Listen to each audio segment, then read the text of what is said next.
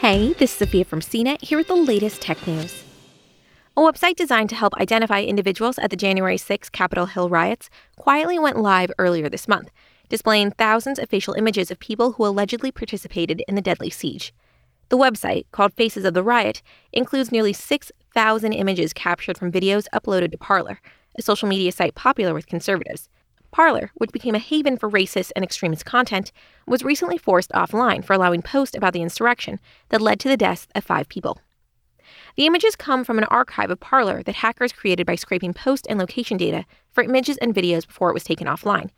The site's creators used open source facial detection software to extract images from 827 videos that were posted on Parler from inside and outside the U.S. Capitol building.